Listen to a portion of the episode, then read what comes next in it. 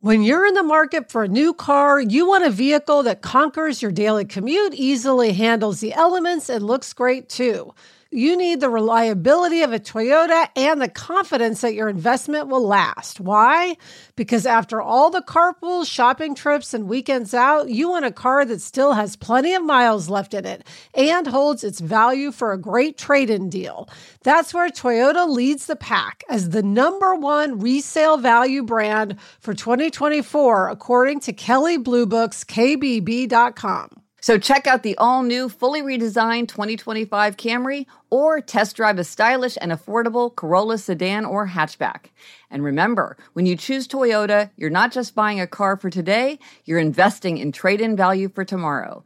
Visit buyatoyota.com, the official website for deals, for more. Vehicles projected resale value is specific to the 2024 model year. For more information, visit Kelley Blue Book's KBB.com. Kelley Blue Book is a registered trademark of Kelley Blue Book Company, Incorporated. Toyota, let's go places.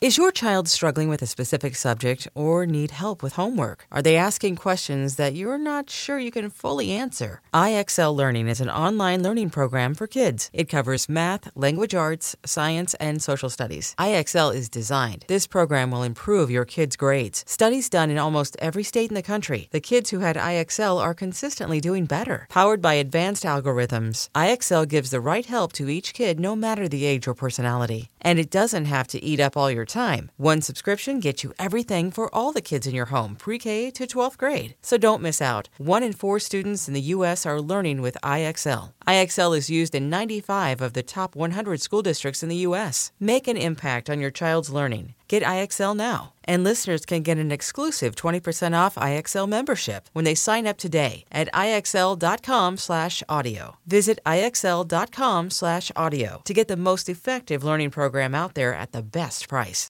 I'm Gretchen Rubin, and this is A Little Happier.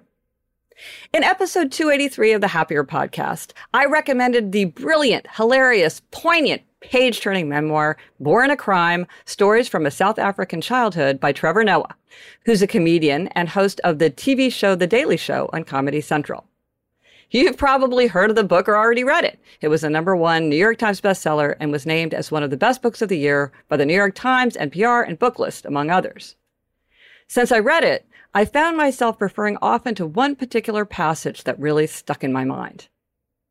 Trevor Noah described how even with all the restrictions of apartheid, his mother took him on all sorts of adventures. He writes, My mother took me places black people never went.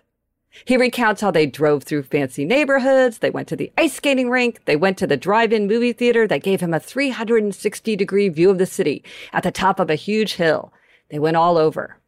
He said, My mom raised me as if there were no limitations on where I could go or what I could do. And here is the passage that really struck me. Trevor Noah continues We tell people to follow their dreams, but you can only dream of what you can imagine. And depending on where you come from, your imagination can be quite limited. Growing up in Soweto, our dream was to put another room on our house, maybe have a driveway, maybe someday a cast iron gate at the end of the driveway, because that is all we knew. But the highest rung of what's possible is far beyond the world you can see. My mother showed me what was possible. The thing that always amazed me about her life was that no one showed her. No one chose her. She did it on her own. She found her way through sheer force of will. I think that observation, you can only dream of what you can imagine, is so profound. I wonder if the internet will be a force for good in this way. Can it help people to dream bigger because they can imagine more? Because the internet has shown it to them? I hope so. I'll put a link in the show notes to the book Born a Crime. I'm Gretchen Rubin, and I hope this makes your week a little happier.